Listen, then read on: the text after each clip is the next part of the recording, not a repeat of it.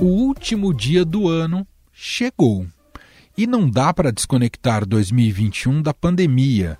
Ela determinou a dinâmica da vida em sociedade em todos os aspectos. A boa nova é que a vacinação, ainda que implementada com atrasos no Brasil, possibilitou novos horizontes e a retomada para uma certa normalidade. Especialistas em saúde pública acreditam que ainda é cedo para as pessoas se reunirem em grandes festas de fim de ano, principalmente com as novas variantes que vão surgindo. Várias cidades brasileiras já cancelaram as celebrações e voltaram a fazer uma série de recomendações para evitar a transmissão do vírus.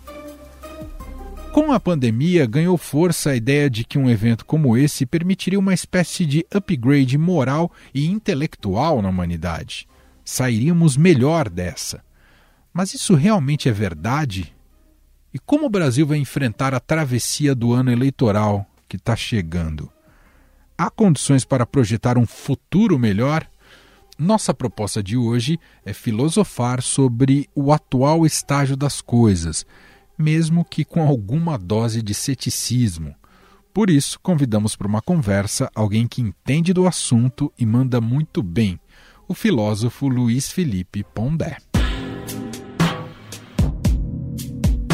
Na nossa série especial de fim de ano aqui do nosso podcast, nosso convidado hoje é o filósofo Luiz Felipe Pondé, comunicador e autor de vários livros. Dá uma lista imensa aqui. Você já está rico, Pondé? Tudo bem? Seja bem-vindo por aqui.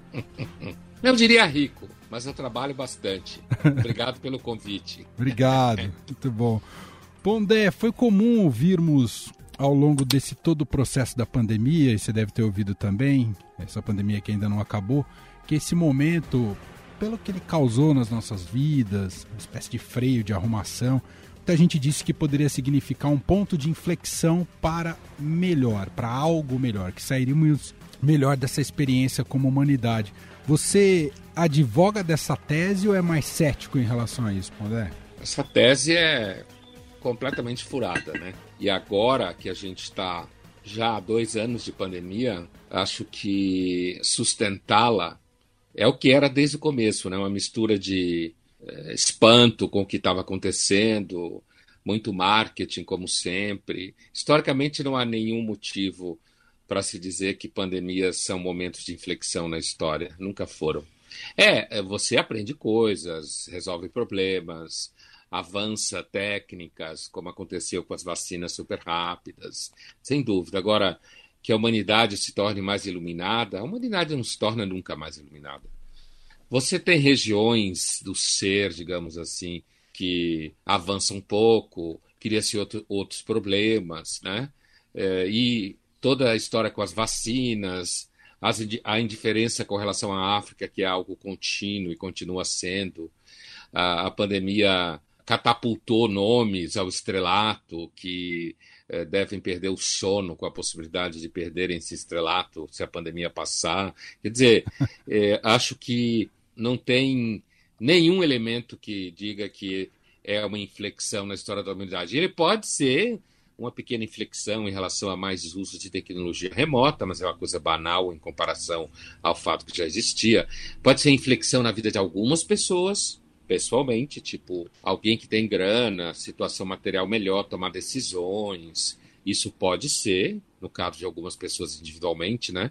E agora eu acho que tem um detalhe diferente nessa pandemia em relação às outras, é que essa pandemia ela virou um, um, enorme commodity de informação, de circulação de conteúdo. Então, agora, de repente, até uma gripe acende alertas, entendeu? Quer dizer, então talvez a, a pandemia ela se estenda para além do, da queda do número de casos por algum tempo. E num recorte social, talvez esse discurso seja muito mais atrelado a uma classe média que tem uma situação muito mais confortável, é capaz de ficar dizendo isso, né? Que ah, agora vou pensar na minha vida e ver como ela pode ficar melhor, não é isso, Pondé? É claro, porque é o que eu escrevi numa coluna, uma das minhas colunas da Folha ao longo desse tempo, que chamava Aristocracia da Pandemia. É exatamente isso que você está falando.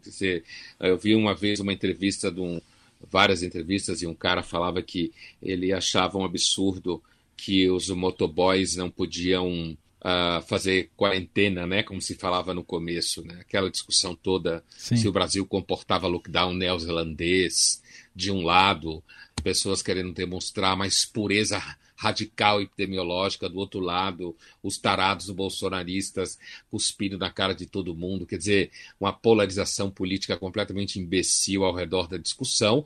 E aí esse sujeito falava assim: eu acho um absurdo que motoboys não possam fazer quarentena. Ele provavelmente pedia comida pelo iFood, né?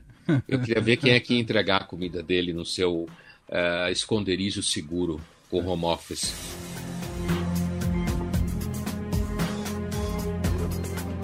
Agora, como você até comentou, a pandemia legitimou no debate público esses profetas do apocalipse, não é, Pondé? Uns caras especializados em nos entristecer, não foi não, Pondé?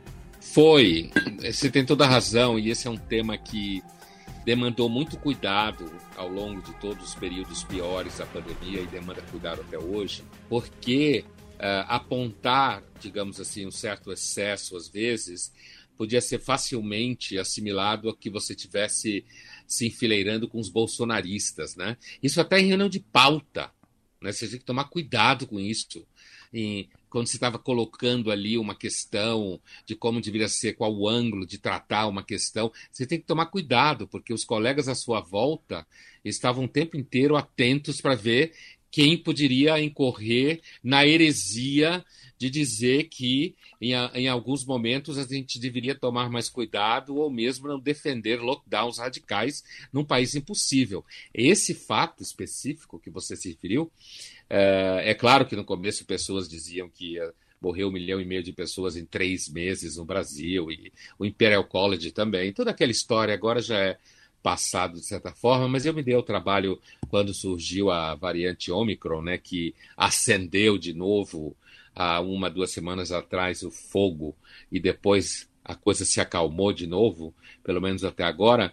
É, eu me dei o trabalho de procurar, bom, enfim, alguns artigos uhum. uh, de junho e julho, por aí, de especialistas sobre a, a Delta chegando aqui no Brasil. E era, sim, normalmente assim a previsão do apocalipse total. A Delta ia levar o país à condição de 4 mil mortos de novo, como em fevereiro, março e abril desse ano. Não aconteceu isso. Ninguém sabe explicar direito por quê. Aliás, como ninguém sabe explicar direito absolutamente nada, certo? O que não significa que a gente não deva tentar se afastar de posições terraplanistas, mas a ciência é muito contenciosa, sabe-se pouco de imunologia, sabe-se pouco de virologia, sabe-se pouco de epidemiologia, inclusive, de dados, de como funciona. É, sempre foi assim, certo? Então, é, eu vi lá artigos de especialistas importantes falando que ia ser um, uma catástrofe no Brasil, não sei o quê não aconteceu catástrofe com a Delta aqui, seja porque a vacinação avançou, seja porque a gama causou algum tipo de efeito coletivo de imunidade de tanta gente que pegou a Covid por conta dela. Não se sabe. Até a revista Economist cometeu a gafe de dizer que a vacina da Sinovac comprovadamente não tinha efeito contra a variante Delta. Como assim? No Brasil, grande parte dos do corpo hospitalar tomou Sinovac, que a gente chama de Coronavac aqui, e parou de morrer. Como assim ela não funcionou? Então, sabe, eu acho que houve aí uma. É normal, né? A gente vive no mundo da imperfeição, né? Não dá para acertar tudo. E, e, nessas diversas transes muito influenciadas pelo contexto, como, como explicar essa posição radical anti-vacina do, do presidente Jair Bolsonaro, hein, Pondé? É, é, é, só, só na terapia explica? Acho que nem na terapia, né? Porque ele não faria. Ele deve achar que terapia é coisa de bundão, né? Olha, é, eu assim, antivacina sempre existiu, né? E antivacina, nos últimos anos no Brasil, e não só no Brasil, na Europa e nos Estados Unidos, é um fenômeno de classe média, média alta. Gente que põe filho em Waldorf que usa muito homeopatia, antroposofia, ou seja, uma moçada da medicina alternativa. Sempre teve uma certa posição. Nos últimos tempos que o veganismo entrou na moda, muitos veganos, que nada tem a ver com Bolsonaro. né? Uhum. ou com o antivacinismo do Bolsonaro, ou mesmo de algum trampista americano. É esse antivacinismo que, inclusive, também é presente na Europa. Né? Esse antivacinismo ligado a uma medicina alternativa, a uma suspeita paranoica de que as vacinas, na realidade, fazem mais mal do que bem e tal.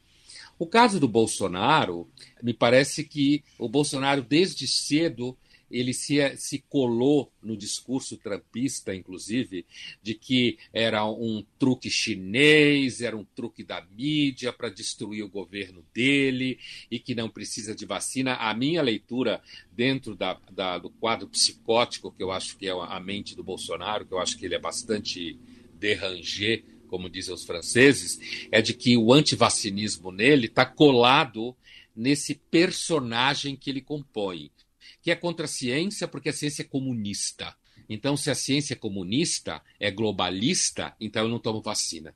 Quer dizer, é uma versão assim uh, radicalíssima, cinco cruzes, como fala em medicina, cinco cruzes de um quadro paranoico.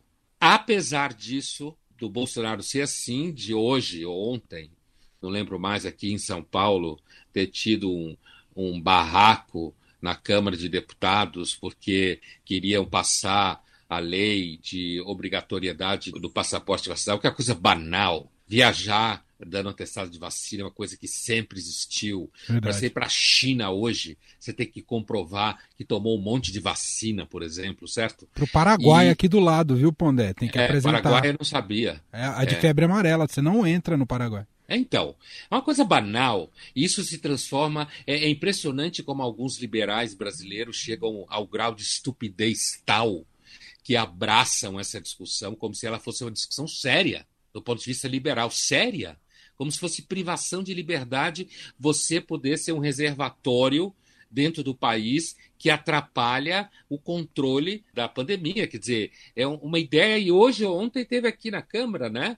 Aqui em São Paulo, tomaram o celular da mão de um deputado que estava defendendo o projeto, outro deputado que representa os antivacinas, e os antivacinas foram para a Câmara fazer barulho. Quer dizer, é, mas apesar disso, aqui no Brasil, a, a, reação antivacina ela parece ser menor, parece ser não, é menor que nos Estados Unidos, e parece ser menor do que muitos países da Europa. Quer dizer, o sistema de vacinação público no Brasil sempre funcionou muito bem e, de certa forma, a gente pode dizer que o brasileiro comum se saiu muito melhor do que o Bolsonaro em relação a isso.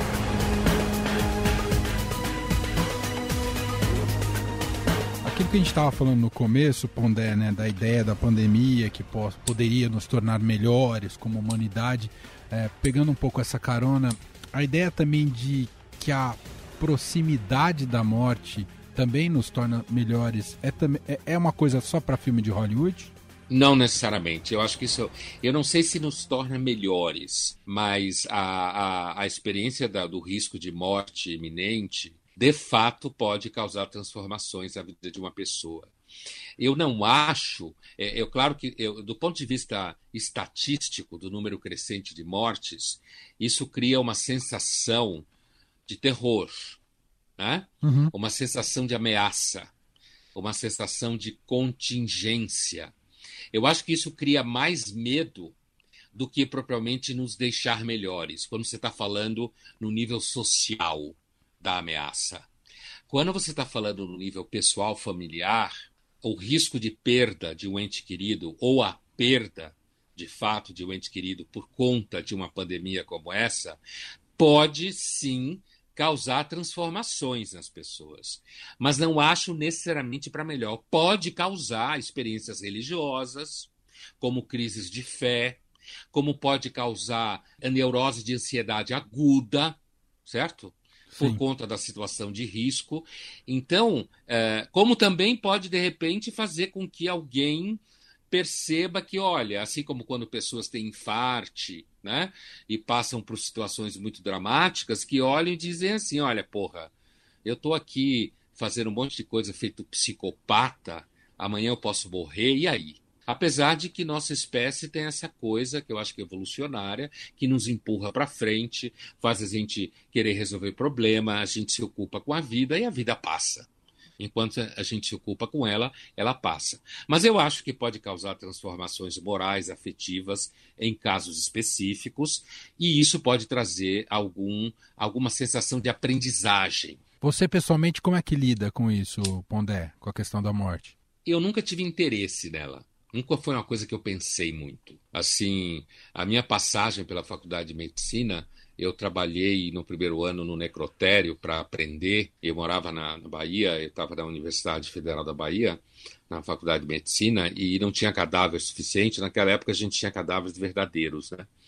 Mas nunca tinha suficiente. Então, alguns de nós se inscrevia como voluntário para trabalhar no necrotério. E eu trabalhava lá sábados inteiros pra, e aprendia a fazer necrópsia, anatomia, os médicos explicavam para gente, nós éramos vários, não só eu. Então, eu nunca fui uma pessoa propriamente uh, ocupada com a morte, como não sou até hoje. É possível que, com o passar dos anos, mais para frente ainda, eu vá me ocupar com isso. Eu perdi meu pai e minha mãe, não por causa da Covid, perdi uma irmã jovem, também não por causa da Covid, e perdi uma prima, que era muito próxima de mim. Então eu tive experiências de morte. Eu nunca. A minha mulher quase morreu de Covid, quase. Nossa, Foi Pondé. UTI, sabe? Foi aquele quadro completo. Eu tive Covid, mas eu tive muito fraca, assim, muito suave. Ela, assim, foi quase assim a- o, in- o início de uma vivência de luto. Muita gente deve ter passado por isso Sim. né? Quando teve pessoas que foi à UTI e o nível de pessoas que morrem na UTI ou depois é muito alto, então é uma situação em que você começa a viver uma, uma angústia de morte muito grande. Mas não Uhum. aconteceu, graças a Deus, graças aos médicos, né?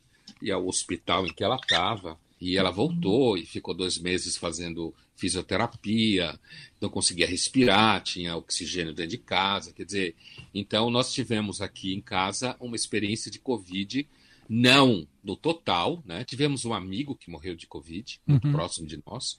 Então a gente teve o nosso quinhão de terror da Covid. Mas ah, o que isso, isso aumentou, eu diria para você, resumindo um pouco a ópera, no meu caso pessoal, aumentou uma certa irritação com, inclusive, a tocação de terror.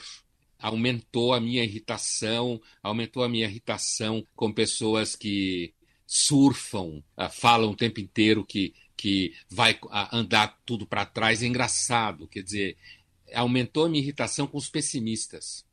Que ficou um estado meio policialesco, né, Pondé? Ficou. Ficou e no nível assim da microfísica do poder do Foucault, né? em níveis capilarizados, assim. Mas é uma coisa interessante, pensando aqui, respondendo para você, Aham. que eu nunca tinha pensado desse jeito. O efeito em mim foi uma irritação. Eu já estava irritado com os pessimistas, mas depois que aconteceu isso, foi no carnaval desse ano, ah, eu fiquei ainda mais impaciente com os pessimistas e os que tocam terror e falam o tempo inteiro que tudo vai dar errado. Por falar em tocar o terror, Pondé, entrando Hum. nessa, um pouco mais nessa lama, o ano eleitoral tá chegando, aquela briga do WhatsApp da família já deve estar encomendada para muita gente. E aí, eu, eu me pergunto sempre por que é certa devoção, né, esse apego a essas figuras políticas. Eu queria te ouvir um pouco sobre essa, como é que explicar essa paixão, já que a chance de ser correspondido por um político é muito pequena, né, Pondé? É mais fácil Jesus corresponder, né? Olha, é, eu vejo isso numa chave de.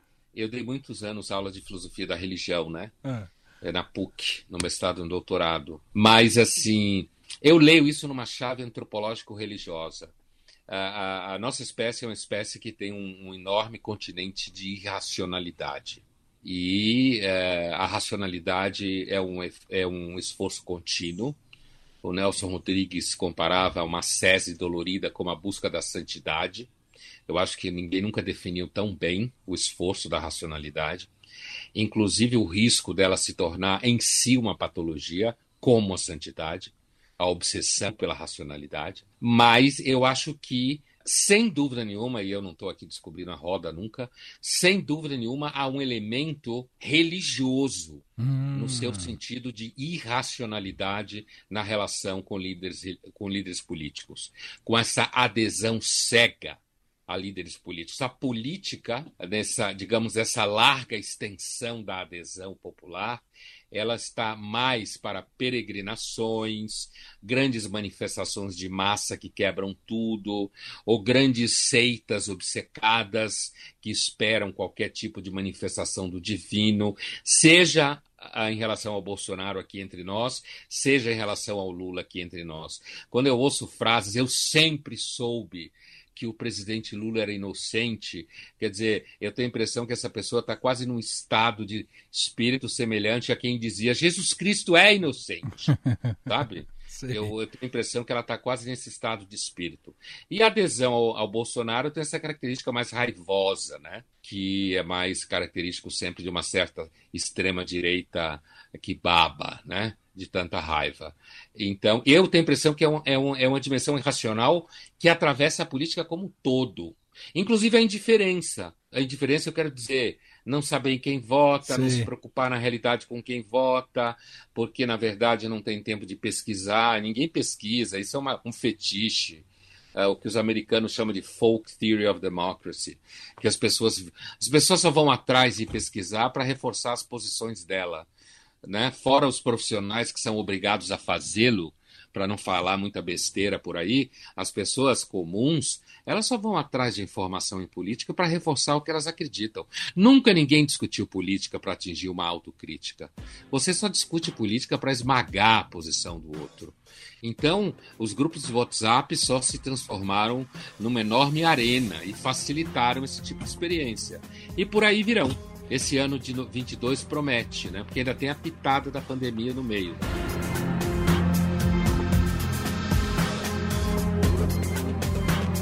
E é por isso que a figura de um moderado não, não vai prosperar no Brasil? Esse fetiche da terceira via já nasceu fracassado, Pondé?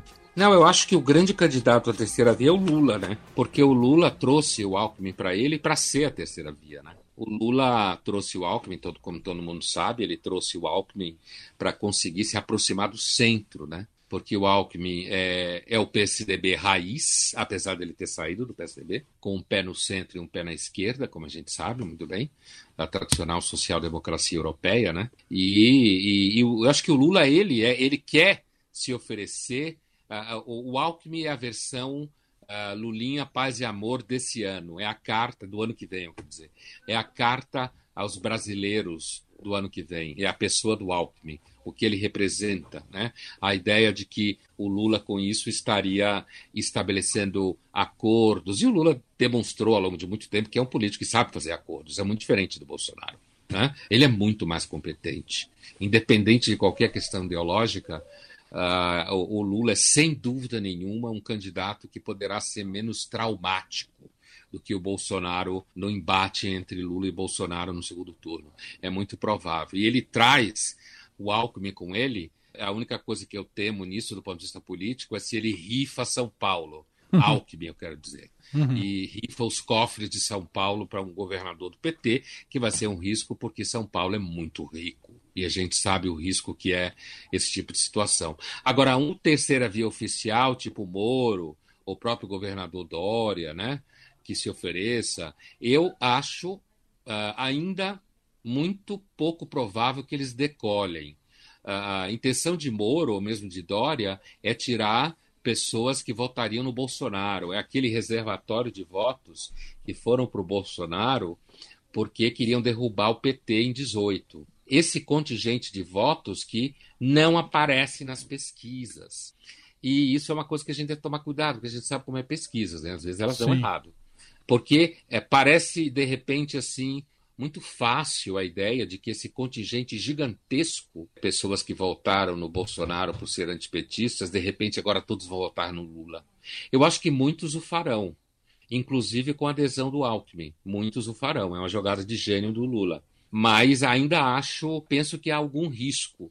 Uh, você pode ter uma recaída de um ódio antipetista perto da eleição e esse ódio antipetista repetir a dose em relação ao Bolsonaro. Mas a aposta do Moro e do Dória é que os votos irão para eles. Mas eles uh, são candidatos ainda de muito pouco recall, né? São figuras que circulam pelos palácios, né? Imagina o Dória, que ainda já tem experiência já de governador de São Paulo e tal, mas ainda é um sujeito que circula pelos jardins, né? É uma figura associada ao empresário rico. E o Moro, apesar de ser o paladino da justiça, ainda é um cara palaciano, né? É, eu tenho a impressão que no segundo turno vai dar Lula e Bolsonaro, a menos que um milagre aconteça e um contingente gigantesco de pessoas comecem a dizer que vão votar no Moro ou no Dória.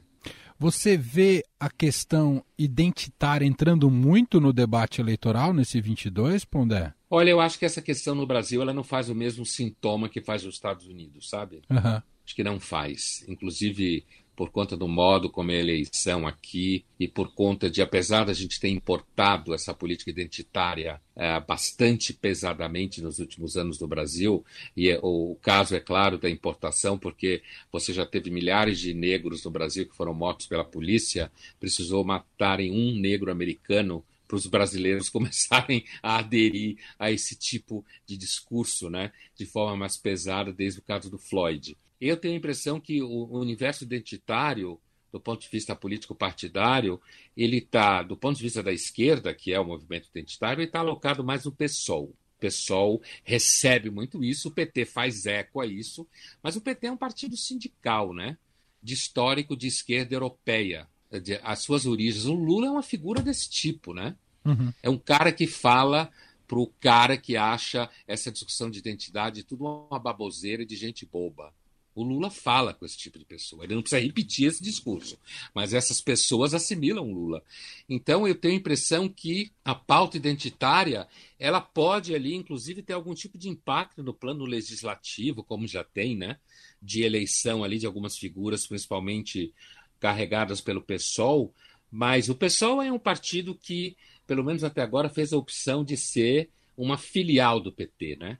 Uh, o Boulos é alguém que está completamente dentro da, do raio de domínio do.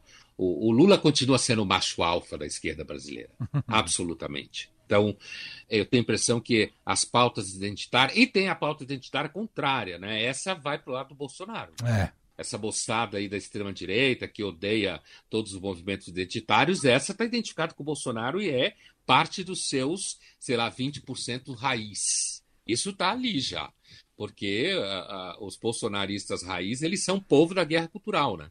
Então, me parece que a reação às pautas identitárias no Brasil talvez encontre maior impacto do que as próprias pautas identitárias quando se fala em termos de eleição numericamente. Inclusive porque as pautas identitárias estão na mão de vereadores, alguns deputados, muito professor, muito acadêmico, muito jornalista, e essa gente não elege ninguém, né? Quando se discute muito político, país, né, grandes temas, sempre se fala também da possibilidade de uma salvação através das novas gerações, né, como se as novas gerações sempre estivessem prontas para revolucionar. E eu queria te ouvir um pouco sobre isso, Pondé. Isso é só um dado do, digamos, do, do ímpeto da juventude, né, uma característica de quem é jovem, ou até um mecanismo eficiente do, do capitalismo, essa crença nas novas gerações? A crença nas novas gerações data do, da segunda metade do século XIX. Né? Ali já havia, eh, já existia textos, eh, a filosofia que mais tarde virou psicologia, a filosofia que mais tarde virou pedagogia, já trazia uma identificação das gerações mais jovens com o progresso, com o conhecimento científico, com a superação de superstição. Ao longo da primeira metade do 20, com a Primeira Guerra, isso gerou toda uma crise na educação europeia, de que as gerações mais velhas eram mortais, ignorantes, violentas, e que os jovens, se fossem educados por novos pedagogos, por psicólogos, eles seriam saudáveis e eles seriam normalmente revolucionários. Então, a ideia de que jovem revolucionário é uma ideia velha. É, ela é diretamente vinculada à, à, visão de progresso que o positivismo tem, à visão de progresso que o capitalismo tem. Ela é filha completamente da modernidade capitalista. E, nesse sentido, hoje ela é basicamente marketing, porque os jovens estão acabados, deprimidos, tomando remédio, não sabem nem o que são, é, eles vão a, a, ao som do que as redes sociais falam, quer dizer, as escolas são mais perdidas do que seguem tiroteio, e é claro que o discurso é, é, mais fácil você seguir a Greta Thunberg aqui de São Paulo do que se arrumar seu quarto. Né? Então, assim, é, essa ideia do jovem revolucionário é um produto orgânico do processo moderno e das rupturas modernas. Mas é, uh, uh, os jovens, ao longo desse tempo todo que fa se falou que os jovens iriam transformar o mundo, não aconteceu isso. O que os jovens realizaram foi o crescimento do capitalismo, porque são as gerações lá de trás que já eram jovens, né? Quando Sim. você pensava em jovens de 10 anos em 1890, por exemplo, né? Já se falava isso de jovens, em 1880 já se falava isso de jovens, né? Os jovens são revolucionários, são progressistas, vão mudar o mundo, vão ter outra cabeça. Todo esse discurso que tem gente por aí riponga hoje em dia que acha que está falando alguma coisa nova. É, é, que nem essa coisa de trilhas, itinerários na educação que se fala hoje. Foi inventado em 1870 na educação americana. Uhum. Isso foi é, os tracks, foi inventado lá.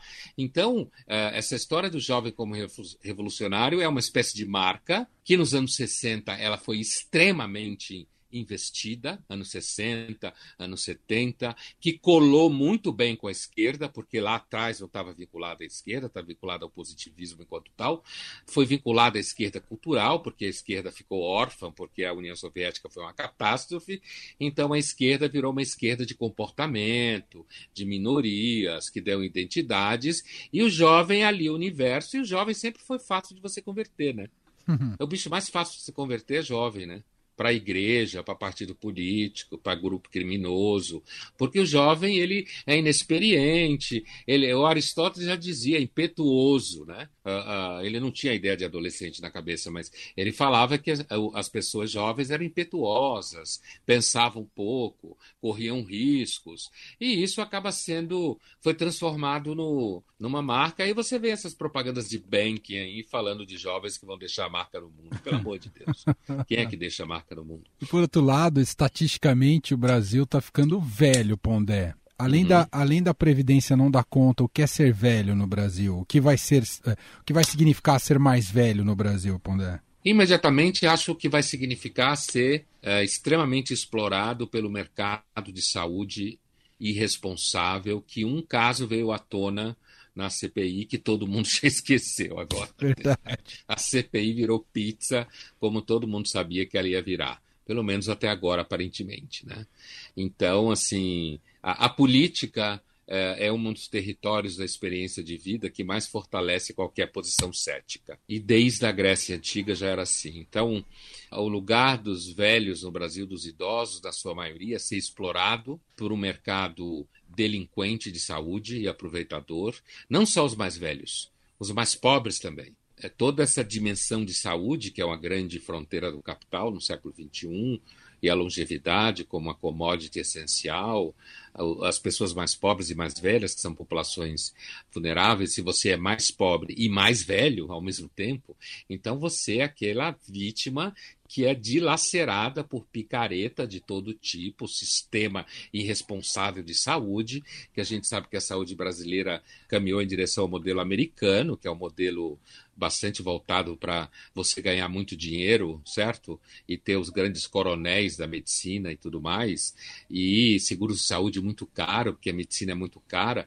Então eu diria que de bate pronto, o lugar dos idosos no Brasil é casas de repouso, isolamento, atomização, dificuldade de, quando está falando de pessoas acima de 50 anos, que não é exatamente ainda idoso, mas uhum. expulso do mercado de trabalho, tendo dificuldade de se reinserir no mercado de trabalho, ter que virar empreendedor aos 50 anos. Portanto, os jovens já estão ligados com isso, porque os jovens, quando não são enganados por todo mundo, sabem que o mundo que eles vão viver é bem pior do que o de hoje. É um mundo muito mais violento, muito mais competitivo, muito mais mentiroso. Então, os jovens que não são enganados por esses papos furados por aí, já sabem que o que espera eles é um mundo muito mais violento do que o que a gente tem hoje.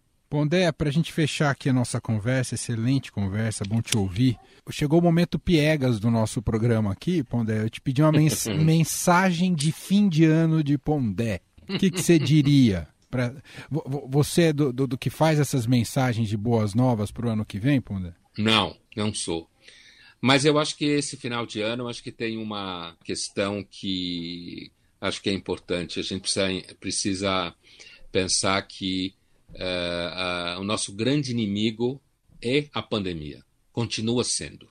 A eleição vai ser uma coisa fundamental que vai se desenvolver ao longo do tempo, mas o grande inimigo é a pandemia. A gente tem que aumentar a vacinação, vacinar as crianças, a gente tem que acuar os antivacinas, diminuindo a circulação deles para que eles sejam obrigados indiretamente a vacinar. Eu acho, eu sou dos que pensam que eles uh, deve ser exigido em supermercado, em restaurante, em shopping center, em avião, em ônibus, em metrô, em, em universidade, em empresa, todos os lugares devem existir passaporte vacinal. Sim. Né? E nesse sentido, eu normalmente quando falo de coisas como essa, assim, coisas que têm a ver com esperança ou mensagens positivas, como se fala no mundo corporativo, é. as minhas são sempre muito pequenas e a, associadas a questões muito concretas. Então, a minha mensagem para 2022 é: a pandemia continua sendo o nosso inimigo número um.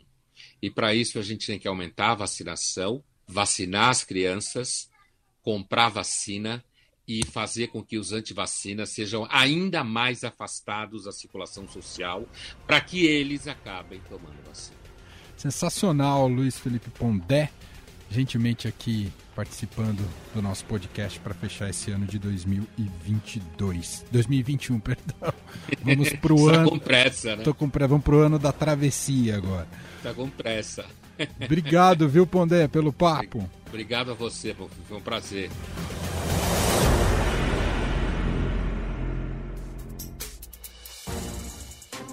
Este foi o Estado Notícias de hoje. Contou com a apresentação minha, Emanuel Bonfim. Na edição, produção e roteiro, Gustavo Lopes, Jefferson Perleberg e Ana Paula Niederauer. A montagem é de Moacir Biasi. Escreva para gente no e-mail podcast@estadão.com. Um abraço para você e até mais.